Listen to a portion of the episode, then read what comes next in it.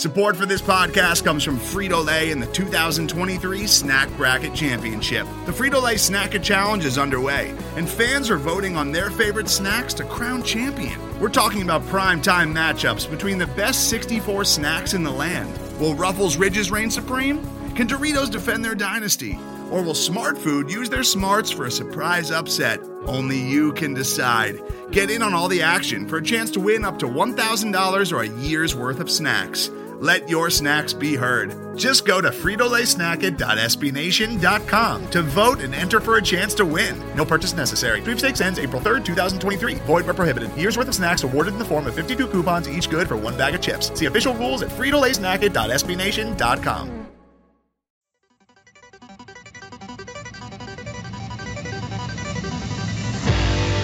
You are now listening to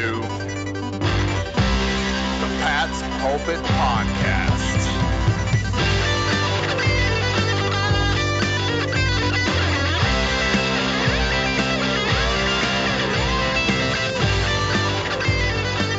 All right. Hello, everybody, and welcome to the Pat's Pulpit Podcast. The bye week is over. The Patriots are back in the stadium getting ready to play, take on the Jets. But before we get to all that, there's a lot to go through because while the Patriots were off this past week, the NFL continued to roll on. Rich Hill, how was your bye week? Oh, it was beautiful. It went by too quickly. It went by way too quickly, but this was the perfect part of the season for the bye week, if I'm being quite honest. I just it's it's ideal, right? It's it's not like it's a week four where you're like, I don't even know what this team is. I feel like I can relax with the Patriots because they needed a break quite clearly. They need to take some time off. I did too. So I'm happy to be back on the grind, ready for the the final push because the the real blogging starts after Thanksgiving.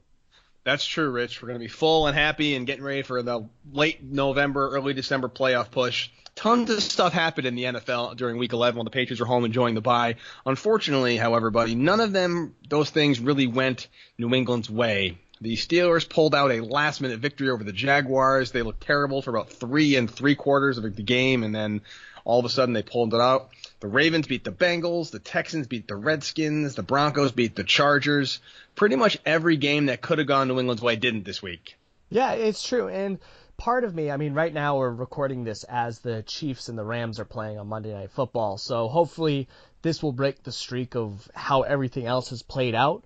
But yeah, it, it, just was not a great week for the Patriots. In my mind, the way that I go for my Patriots rooting guide is that I'm looking at the Bengals and the Ravens as a primary game because which team do I want to make the postseason? I'd rather the Bengals make it because I think they would choke every single time, especially when you compare it to the Ravens, who I absolutely don't want to see. And now they're both tied, I think, with five and five records. So that's not a great sign of anything.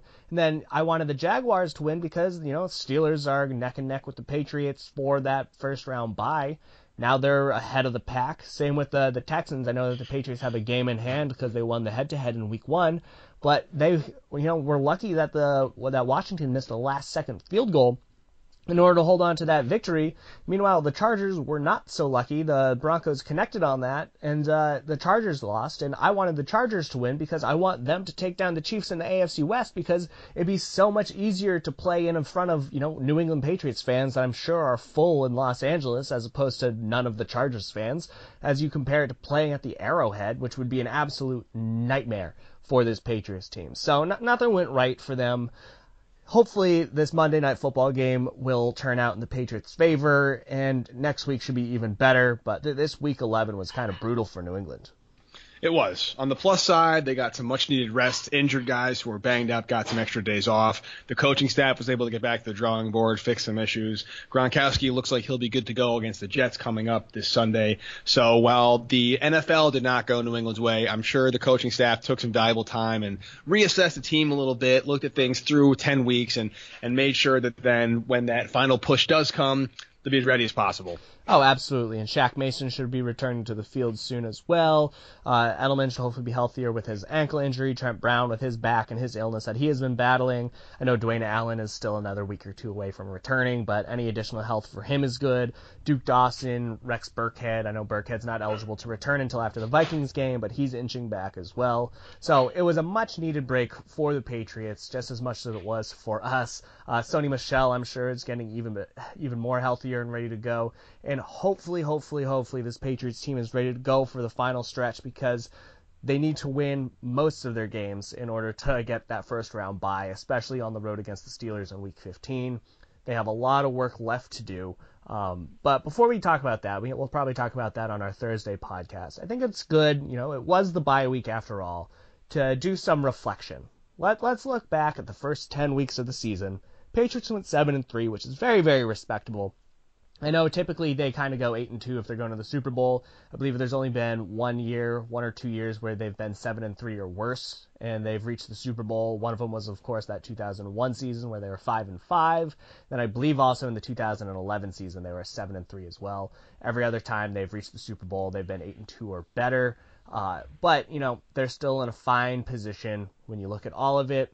When you look over the the first 10 weeks of the season, Alec uh, let, us go through some superlatives here. All right, who, I like who, it. Yeah, who, who was your offensive MVP through 10 weeks? I'm glad you asked me first, Rich, because that allows me to have the absolute layup answer of James White as the offensive MVP. I don't think it's even close. James White has carried this team. He's been Brady's favorite target. He's moved the chains. He's been the guy that Brady, in a somewhat inaccurate year by Tom Brady standards at least, is the one he goes to on the check down and the out routes. He's a good blitz pickup guy.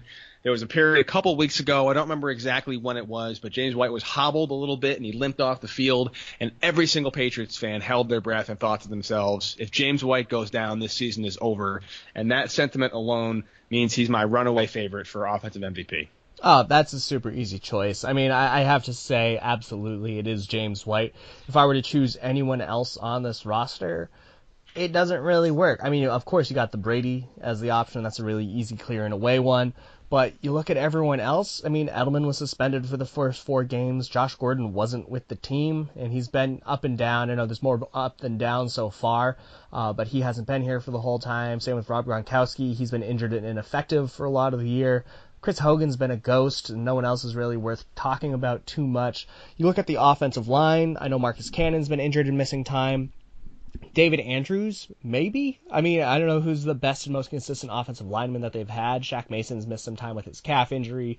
Trent Brown has missed time as well. You know, he's been in and out with that illness and his back thing as well. I believe Joe Thuney is the last man standing for playing every single offensive snap, but that might not even be true. I could be wrong.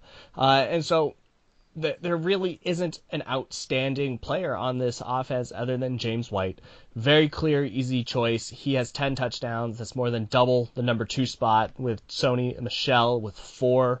Uh, he has more yards, almost 800 yards from scrimmage. Michel is second, 484. And the fact that your top two yard getters are your running backs shows that this is how the Patriots offense is really funneling is through the backs as opposed to through Tom Brady. Not necessarily his fault at all because, you know, those, as we said, those receivers have been in and out. But this has been the James White show. It's been a very clear and obvious transition that White is this heart of the offense. With he how he goes, the Patriots go. He was non-existent against the Titans. It was very very evident by how the offense struggled. He needs to be there. Hopefully he'll be fully ready to go for the second half of the season. But James White, very very clear and easy pick for offensive MVP. Well, Rich, you gave me first crack at offensive MVP, which I appreciate. I will return the favor, give you first crack at defensive MVP through 11 weeks. Who you got? Oh, this is little more difficult. Uh, it's a debate between two. I'm only going to mention one because I want to see what you think. But I'm going to go with Trey Flowers. Trey Flowers is the best defender on the Patriots. Uh, he leads the, or he's second on the team with two and a half sacks. He's behind Deatrich Wise, who's just been a sack monster. But Flowers missed one game. It was very, very apparent how much they missed him. It was against the Detroit Lions. He also was concussed against the, the Jacksonville Jaguars pretty early on. And it was incredibly evident how much this Patriots team relies on Trey Flowers. So not only is he the best player, the entire defense changes whether or not he's available. He goes after the quarterback. He's great against the run. He makes all the plays. He allows other players around him to make plays. Without Trey Flowers, this Patriots defense is in a lot of trouble. So for that reason, I say Trey Flowers is the defensive MVP. That's a good answer, Rich. And I'm guessing your other player is Stephon Gilmore, uh, yep. who I would mention, even though it did not play in an MVP caliber against the uh, Titans as the rest of the year, he's been absolutely lights out, alone on an island against some very, very good receivers and done some wonderful things. He's really settling into his role as a number one cornerback in this defense. Absolute all star. Really allowed Jason McCourty to shine, really allowed the safeties to sign, just sign. That secondary revolves around Stephon Gilmore. So you go with Trey Flowers, great pick, and I'm going to go with Gilmore because I think he is the anchor of that secondary, just as Trey Flowers is the anchor of that uh, defensive line. Oh, I like that too. I mean, Gilmore, I've been singing his praises all year. He's been that bona fide number one defensive back, cornerback that the Patriots always need if they're going to make a Super Bowl run, whether it's been that Ty Law, Asante Samuel, Darrelle Revis type. They always have one of them. Stephon Gilmore absolutely deserves to be considered in that same category for how he's been playing this year. Um, on to the next one, Alec. Let's go for another superlative. In a good way, who is the most surprising player on the Patriots this year? That's a good question. I mean, there's an answer I, I, want to give, but I don't know if I necessarily define it as a surprise. Uh, I guess I'll make my case for a surprise and see if you can shut me down or not. Uh, I'm going to go with James Develin. Um, not in that he's he's not reliable because he always is. Not in that he's a really good fullback and that he always is. But I think that James Develin has proven himself as maybe the third most important piece of the Patriots offense behind James White and Tom Brady this season. Not only in his blocking assignments, if you watch the way that Cordarrelle Patterson in emergency duty basically just follows James Develin, he's emerged as a receiving threat. He's motioning onto the line as a tight end, emergency blocker if they need to. They're really expanding his role in that offense, and he's a player nobody really knows about because he's a he's a fullback. He's Jimmy Neck role. But what he's been able to do to the run game for rookie Sony Michel, what he's been able to do for the Cordarrelle Pattersons and the trick plays, he's such a reliable guy out there that nobody knows about. And it's players like that, those lunch pail players that Belichick covers the most. So while he's not a, a shock in any stretch of the imagination that Develin's doing well, I think the caliber to which he's playing and the responsibility he's taken on and shined in, he gets my nod. Oh, that's a good one. I like that. I mean, he's already had 14 targets through 10 games. It's already a career high for him. I know it's never a good sign when he's relied on to be a receiver, but the fact that they're putting him out there in that position means that he's proven to the coaching staff time and time again that he deserves to be out there. Love how you said that he's out there for Cordarrelle Patterson, making it super easy for him. Every single single player and coach will be singing Develin's praises because he does contribute so much to that offense. He is such an integral part of that rushing game. I like that. Uh, my pick, going to go a little differently. Uh, I want to say Josh Gordon, even though it's like kind of gimme. The big surprise isn't that he's doing well; it's the fact that he's on the team in the first place.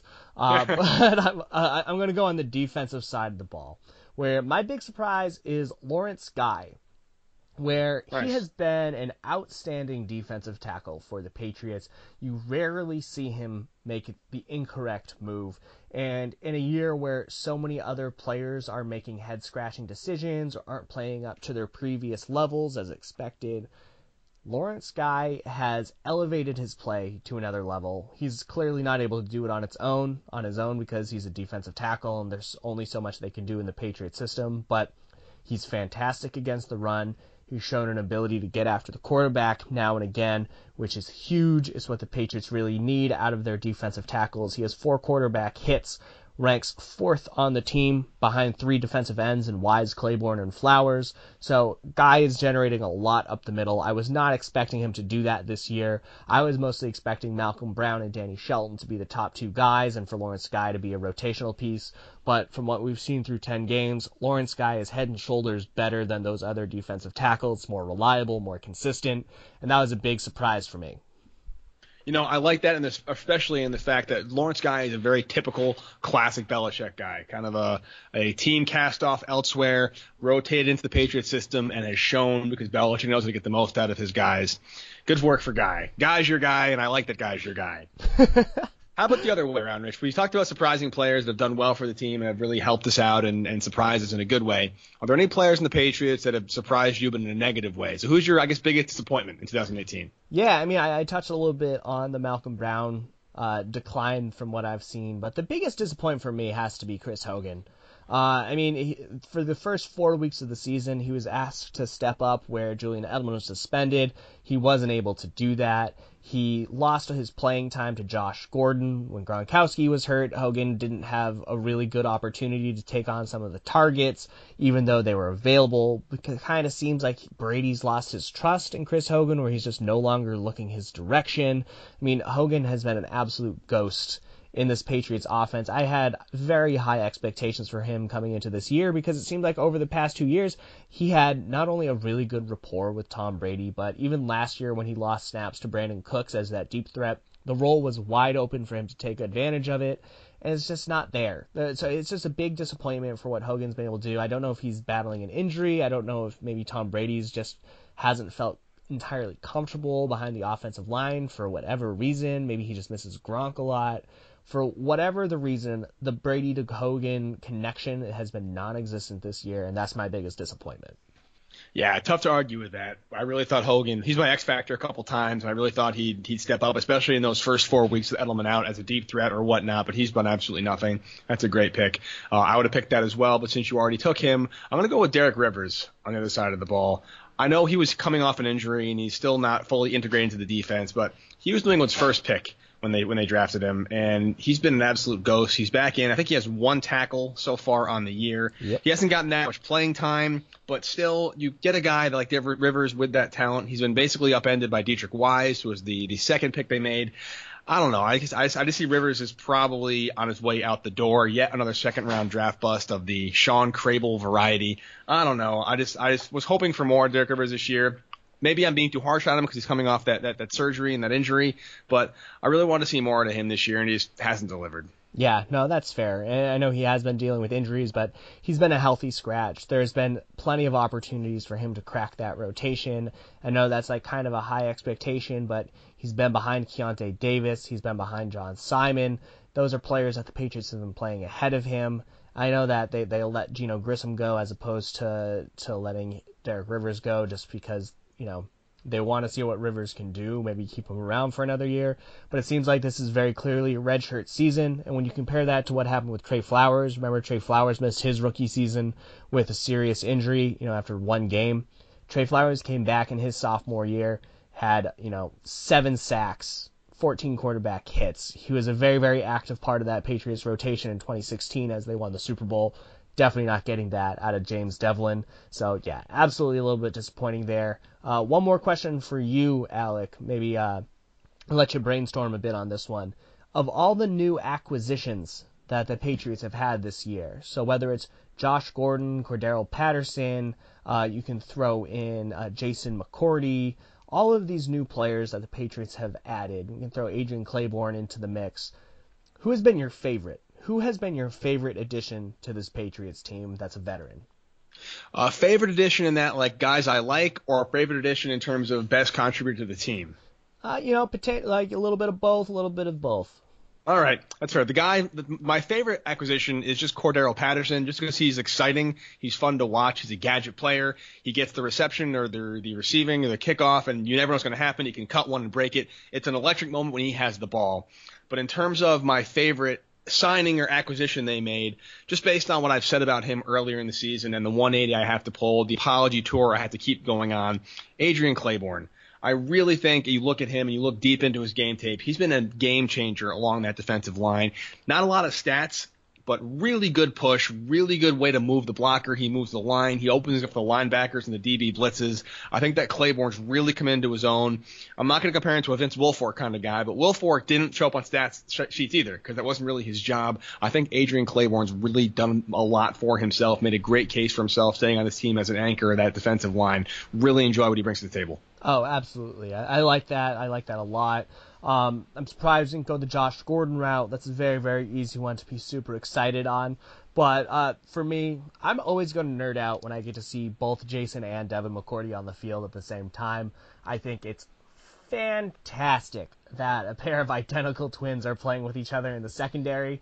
I'm just waiting for Bill Belichick to do the the big old switcheroo where he just puts one McCourty instead of the other, sets up a nice little interception for whoever's in the secondary. But I love seeing Jason McCourty. I know that it had to come at the expense of Eric Rowe getting injured, but Jason McCourty's kind of been the big surprise acquisition of the Patriots for this entire year, just from playing at a low key high level. and I know that the responsibilities aren't as great as what Stephon Gilmore has had to do, mostly covering the number one guy for the opposition, and that's why you know I, I think other players kind of stand out more in their first year with the team. But McCourty's been an exceptionally reliable number two cornerback. I hope that the Patriots extend him. It's great to have him around. I don't know if maybe Jason and Devin have switched bodies a little bit because it seems like Devin's been having a little bit more of a down year than used to.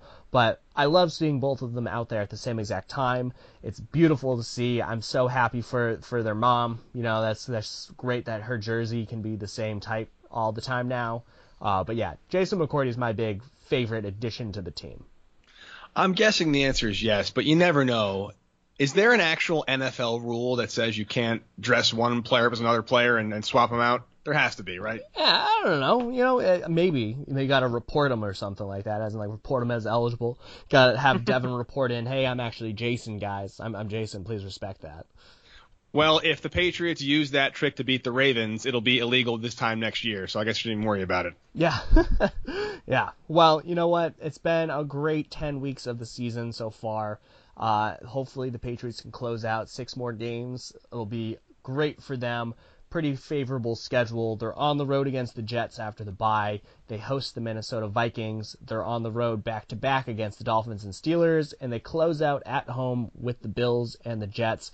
We will be breaking down the upcoming game against the Jets on our Thursday podcast. And so until then, Alec, do you have any final thoughts? If I don't talk to you before then, everybody have a wonderful Thanksgiving and eat a lot of turkey. Oh, absolutely. Until next time, Alec, you have a good one. See you, bud. Later.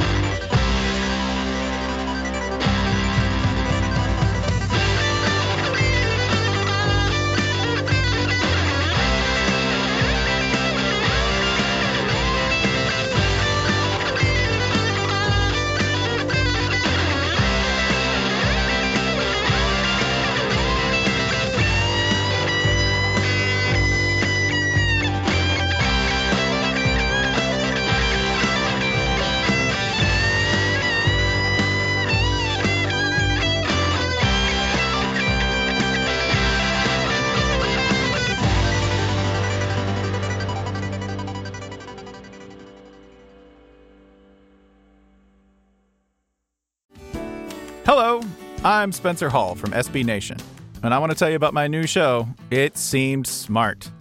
It Seems Smart is a show about people doing things that, for some reason or another, seem smart at the time. Those things might include doing a little cocaine and driving a bike up a mountain. Or, I don't know, maybe racing 100 miles per hour across the country in the middle of the night with no one's permission. Or even stealing a bat from an umpire's room in a Major League Baseball park. Check it out, and if you like it, tell a friend. I'm Spencer Hall. Don't do anything smart.